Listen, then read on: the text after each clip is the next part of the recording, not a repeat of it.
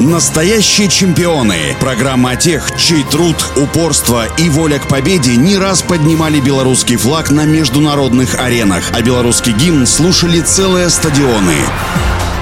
Всем доброго дня, у микрофона Василий Данилов. Константин Лукашек родился 18 сентября 1975 года. В возрасте 13 лет он начал делать первые шаги в пулевой стрельбе под руководством тренера Олега Пищукевича. В 91-м Константин выиграл первенство Европы по стрельбе среди юношей в Манчестере. А буквально через пару месяцев белорусский спортсмен стал лучшим на чемпионате мира среди юниоров в норвежском городе Ставангер. После еще нескольких успешных выступлений Константина Лукашека на взрослых чемпионатах Европы и СНГ, главные тренеры решили включить в состав объединенной команды СНГ для участия в 25-х летних Олимпийских играх в 1992 году. На огневой рубеж Олимпийской Барселоны Константин Лукашек выходил в первый день. Соревновался белорусский спортсмен с намного более известными, опытными и титулованными спортсменами. Несмотря на это, отлично стреляв и набрав 658 очков, Константин Лукашек стал олимпийским чемпионом. Весь мир в этот день аплодировал гродненскому вундеркинду, которому на тот момент было всего 16 лет.